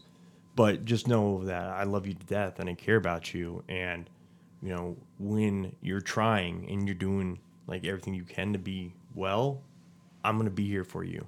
And like I'll- is it okay to kind of shut that person out and be like hey man like like i'm here for you but i'm not going to deal with the lies like i'm not going to deal with the bullshit I'm I, gonna do I that think stuff. that there does come a point for that too, and that's where Okay. the you know those were clear set boundaries have to come in, and mm-hmm. because I don't think you know, and it's you know, a lot of people play the victim and things like that, and they say, "Oh, we don't care about me, you don't love me." It's more that tough love type thing because, like I said before, no one's going to get better till they're ready to, and everyone's got to hit their own bottom, whatever it is.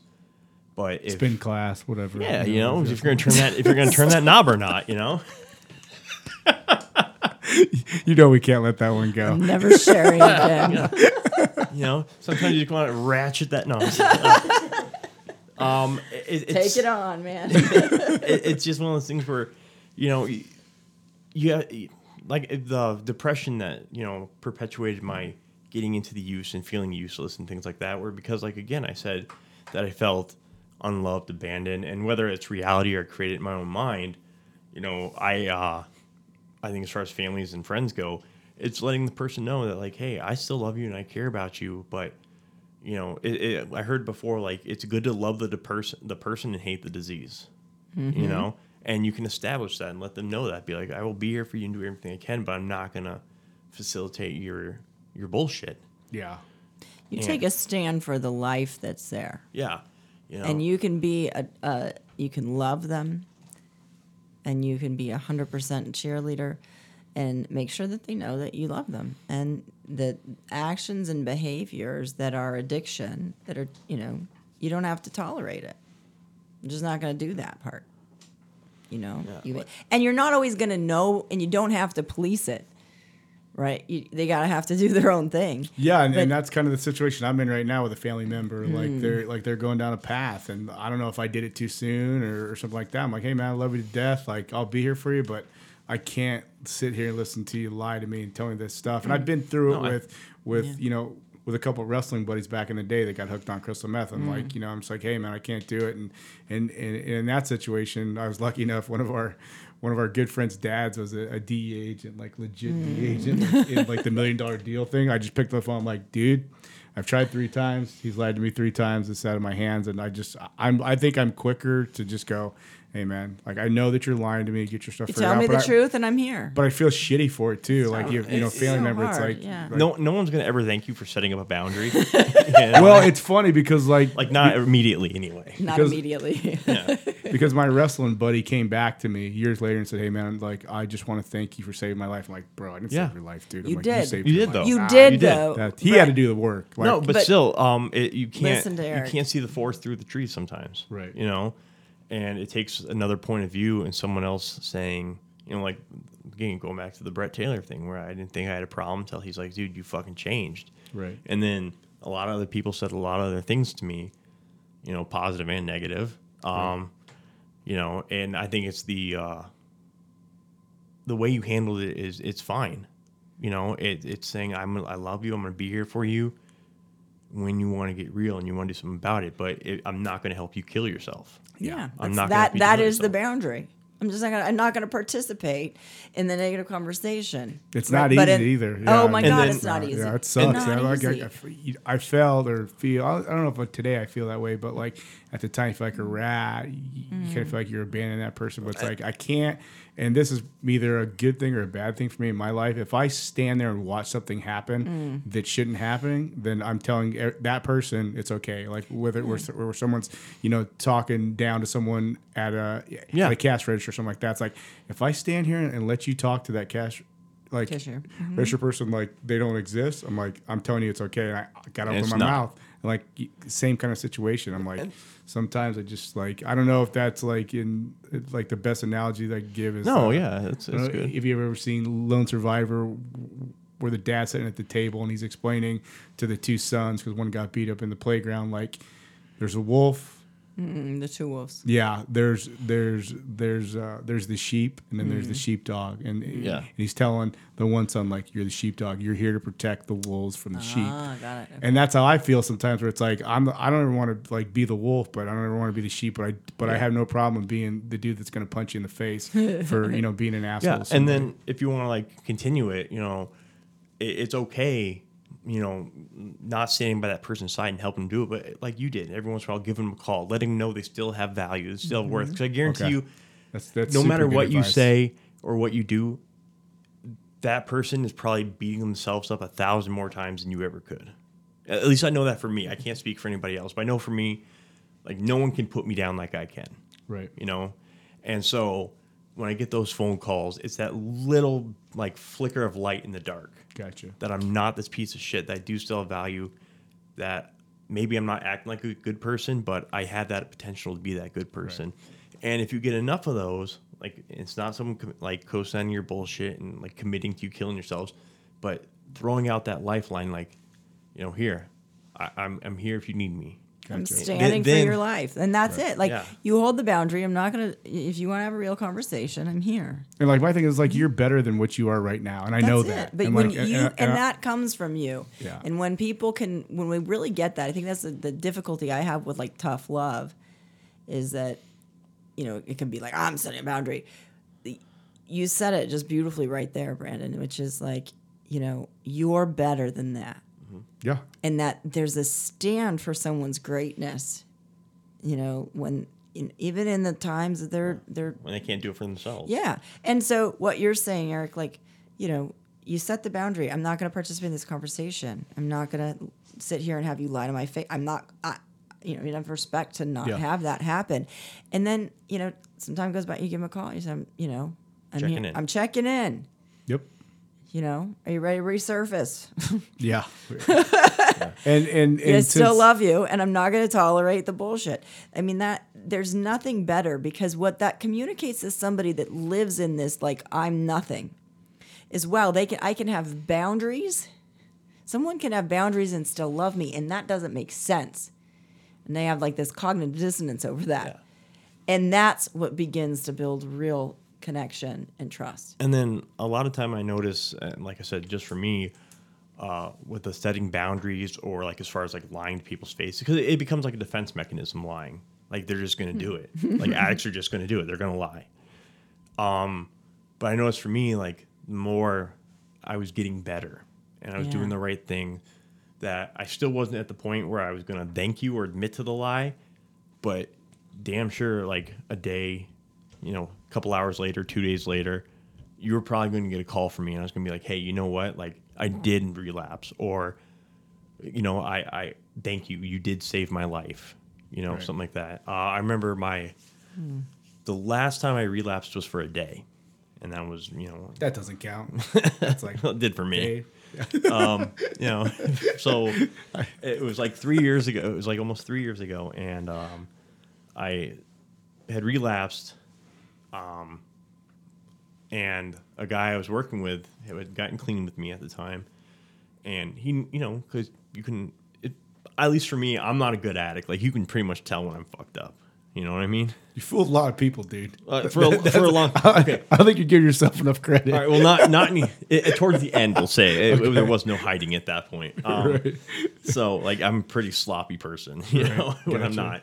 Um, and he, he could just tell, and he just went to me and goes, "Hey, man, I love you." And then he called like my boss, and like the place I was staying at, 'cause I was sober living at the time when I'd relapsed, Gotcha. and they Did they have me. a lot of fun activities there, like volleyball, shuffleboard, we did actually, yeah, stuff like that. yeah. We uh, Skate or die. no skate or die. Damn it. yeah, no skid or die. Uh, no, but you know, it's it's not terrible, but it, it's it's it's not fun either. You know. Right.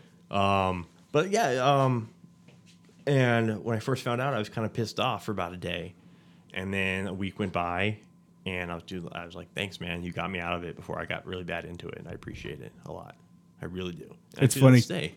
Day. because I tell people all the time, there's always little angels in your life mm. that they just appear sometimes. Like e- even in not extreme cases like that, but just like in business or if there's a coach that comes to your life, there's someone that just gives you a little bit, like a little bit of pixie dust on you, and you're like, shit, man, like I didn't see that coming. So, yeah, it's that whole ugliest truth is better than the sweetest lie type thing. You know, like I appreciate the people that are gonna call me out on my bullshit more than I'm gonna appreciate the people that are gonna like just Yeah. coddle me away in the corner. You know, you see it in the fire department all the time where people are fuck ups and have issues, and we stick them away where they can't hurt anybody, Yeah, I, I, I, and I you're not helping anything by doing that. part of being a good fr- friend or family member is like, hey, man, like I- I'm not, I'm not gonna let you get away with it. Yeah, your And, best like, friends are gonna call you out on it. Yeah, and like that's what I appreciate about the people that are close to me. Like, hey, dude, you're being a dick. I'm like, "Uh, okay, I'll stop. yeah, Because if they say it, then it actually means something. Yeah, like, you know, like like those people, like they know you. Like you know, like obviously that dude knew you pretty well. But like, uh oh, Yeah. she's going down that path. Let's- yeah, you know, like if I clean it up. if I something happened and I started straying off and I you ran into me and I'm a fucking hot mess and right, you know, when you were like, bro, like, is something wrong again? I might be like, no, no. But like, I guarantee, like, in an hour, I'm going to call you and be like, Brandon, like, I fucked up, right, you know? Or I might not. Like, at this point, like, if it's not bad, I'll probably admit it right away because I want to help at this point. But, right. like, that's three years of clarity right now, too, talking. Yeah. So it's quite different when I'm in the middle of it. I like said you seem like totally normal Erik that I always knew. Like, Yeah. you, like when we had dinner, I'm like, Dad, that's the same dude. Yeah. Like, same, like same as that guy. So and I, I feel like the old me, too. Like, I feel like I can do whatever I want at this point. You know, I just got to rebuild. Kind of a bit of a China doll still. But Oh fuck! Dude. Don't even get me Paper started on the injuries. Don't even get me started on the injuries. What what kind of physical stuff came from came from all the the uh, addiction? Uh, well, these teeth are fake, right up here. My whole upper jaw. I had to get just- that replaced. These dentures right here. Wow. Um, But but like you're just kind of a hillbilly anyway. so- well, yeah, that's true too. But you know, I'm sure smoking all those drugs didn't help at all. You just fit in at family reunions now. Yeah, exactly. Got teeth like the stars, only come out at night. yeah, exactly. it had th- like a set of vampire teeth. All of them were just chipped to the point where they're sharp and shit. Um, no, um, I don't. I got hurt before, but you know, like recovering from my injuries, it's hard to say. Like, you know, tore my quad, tore my pec recently, uh, more fragile. Uh, at one point, I had uh, what, what do they call it? Like pre uh, CHF. Yeah, I remember because you came by the station. Remember? Yeah, and like yeah, my like, feet, like, like right after that. my feet had swollen up to the point where like even at these sandals, which I got size 14s on, you know, loosened up all the way, I couldn't fit my feet into them because like you know my heart wasn't pumping right. Right. And I've noticed now that like these are minor things, but like I get real bad acid reflux now because like the lining in my stomach's really bad. Um, Right. I'm more pro like I never had anxiety ever. I never got jacked up, you know, even on the fire department and stuff like that. I get anxiety now, and uh, I have to deal with that by like breathing techniques and Right. you know because I can't take pills and shit like that for it. So Which is probably a good thing. no, yeah, it's good. It's, I think it's pills. Just, no one should take pills unless they absolutely have to. No, treat, yes. treat it with something else. yeah, it's a good coping mechanism. You know, Yeah. Like obviously there's things you got to take pills for. Like I still take pills for depression and stuff like that. Right. Um, very very mild, but Right. still. Is your mental clarity like like like? Do you think I- all that's back? I mean, I I think so. But it seems like it is. I don't know. Yeah, like your critical um, thinking and like analytical things, stuff like that. Is all yeah, that like I said, back sometimes I still can go to that thing where my very first idea is a terrible idea. Right. You know. That's- But yeah, me too. but yeah, I think that can be a lot of people. No, let's not do that. Yeah, that could just be my human condition too, you know. So yeah, um, but no, I, I think as far as like, I don't think I did any long term brain damage where you see a lot of people like can't hold conversations and things like that. Um, but I think my ability to you know have a conversation with people and critical thinking and like long term decision making, yeah, I think that's come back. Like I think, oh, like uh, the biggest thing people talk about is when they're first getting sober is they can't imagine life being fun without drugs and alcohol. And uh like there's a scientific thing behind that too. Like they, you have this thing i guess it's called like the hedonic set point. And it's kind of like you know you have this level of happiness that you know, normal people reach with ice cream sex whatever. And when you throw drugs into it, it releases all these more uh, endorphins in your body. And now that instead of that being set at a 10, it's set at 100. And now, so my baseline is now to get up to where I'm happy is at 100. So every ordinary day things just, they don't seem, you know, really mm. like getting me jacked up and pumped. You know, like watching it when I was using, like watching a football game, I was like, yeah, whatever Right. you know, I'm back to the point where I can sit down and watch a whole game and it's blast. And I'm talking with you guys. This has been a blast, having fun. For sure. Where when I'm using it, this would have been like, yeah, I don't need to show up. I'd rather just sit on my couch and do nothing and be loaded, and that's way more fun. You know, and, and that's the thing that like that's the the rebound. The biggest thing is just enjoying life and being able to smile at shit and laugh. Like I went years without laughing. Yeah, for a dude like you, it's always happy and like Yeah. used to laugh all the time, dude. Like, yeah, that's like like that's a major deal. Yeah, and so it's just, and that's the biggest thing. People don't realize like the joy will come back, and it really is mm-hmm. just chemically your brain is resetting, Right. and you have to give it time. And the thing that sucks is, you know, you get so used to this instant gratification, instant feeling good, even though you hate yourself because you're using, um, and it can take sometimes a year. Well, just like anything in life, like like I like I used to give a speech to the recruits, and I can't say that it's mine, but I saw something somewhere one time where it's like choose your hard. Yeah, Like it's hard to be an addict, it's hard to be clean, it's hard to be fat, Mm-hmm. it's hard to be fit, it's hard to be in shape, it's hard to be not in shape. It's like choose your hard. On one side, like the addict side, that's hard as fuck. That never goes away. But if you do the work and put in all that work that you have to, all that stuff goes away, all that shame goes away, all that fear goes away, and, and there's something like you do truly, you've come to the other side. Like you, like you're through the tunnel, you're on the other side. Mm-hmm. You seem like you're totally there. Like you're the perfect example of choose your hard. Same thing with you, Heidi. Like choose your hard. Like you, like you could have lived in that perpetual cycle of of like when others was like, hey. I'm sick of it. Now I'm choosing this hard because it's all hard. Like life isn't easy. That's like, not fun playing victim. I'll tell you that. No, And yeah. it really, it really know? is a choice. It really does come down to being a choice too. It really does. Um, and a lot of people just get stuck in that mentality. I think of the devil you know versus the devil you don't. right. You know, like I said, I got um, to a point where I was failing all the time, and that became my norm. And man, I can do. I know what I can do to become successful again, but fuck, that seems like a lot of work. It is you a lot of work, and it is a lot of work. But so is sitting in that perpetual misery too. Yeah. Mhm. And but it's like this is where I am. This is where I'm comfortable. You know, it's it's like you try all these new things, and you know, some people just don't do them, and it's because they don't realize like well, I can not be happy and stay in the status quo because this is what I know, or I can try things and risk the failure. And some people just are afraid of risking that failure, risking, you know, the devil they don't know. Right. And yeah, and, if, and, if, t- and if if no one listened to this podcast, I wouldn't give a shit. Yeah. Like you know, sitting in here with you guys, it's there's a real connection. There's dopamine. There's serotonin. There's all stuff that's going on like between us.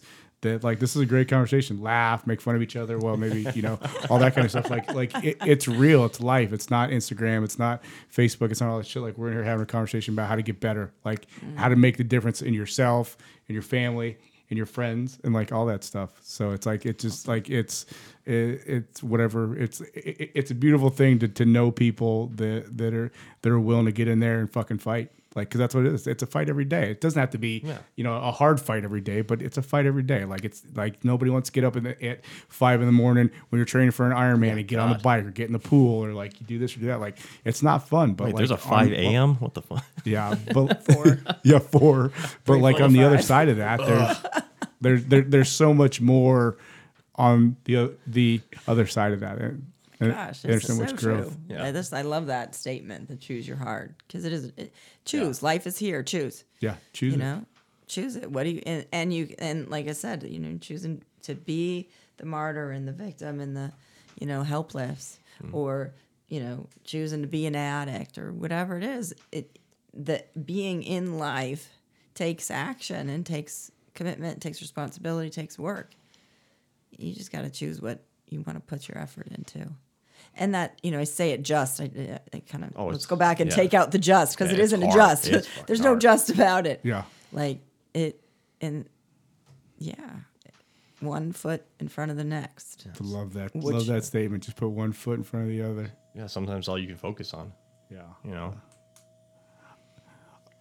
an Ironman person probably understands that better than Yeah. anybody. One foot from the other finish. I kept running they all yeah. told me on my second one i did it twice and the second one i'm like running around Tempe Beach Park and I had this smile plastered Oh, yeah. on my face and I got to the finish and like everybody was like you were smiling the whole time I'm like uh-huh On the inside, I was dying. Just like, fake it till you left, make it. right, left, right, left, right, left, right, left, right. Gotta do it. Well, how how can people find you for help, Heidi? Like, are you on Instagram? Like your website? Like Um, mostly my my website or um, um, you know I have a website growthspring.com is my website or um, by phone um, and all my phone numbers are on there. You want me to put that on now? No, so just yeah. so website's easiest. I I I think I have a Twitter. I'm not really spring to life. I think that's my.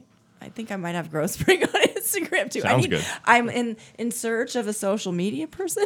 well, there's, there's, there's one might right be able next to to me. manage that Yeah. because I do a really bad job of that. Um, 40 because I want to be in, right con- I want to be having conversations. You know, Yeah. like I want that part of my. I still want to have all of this information out there further. You should, but I have sure. not taken on the charge of like you know making that presence on you know my. I have Facebook, but I I couldn't you know it's, I don't use it.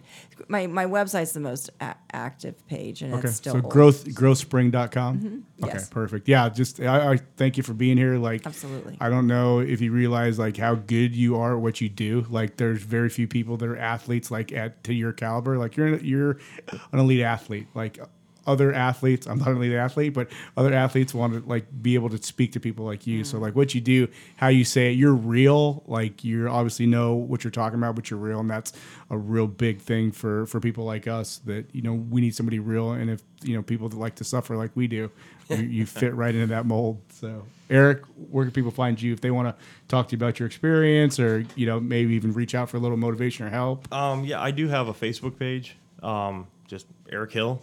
No, it's You not know. big sexy. No, nothing like that. uh, you know, I think it's picture of me and my wife on our wedding day. That's what the picture is. Uh, Nice. I don't know, man. Um, but like, I really don't have anything else. Okay. I don't even know what that means. Eric with a K or something? Oh yeah, No, Eric- yeah. yeah. Sorry, yeah. I got you now. Yeah, Eric with a K, E R I K H I L L. And yeah, if anyone hears this and wants to reach out um, for here's whatever I've been through, or you know, just know that there is hope, man. There's it's there's fucking hope, and that's the thing that saved my life. I think the most is realizing that I still have hope today.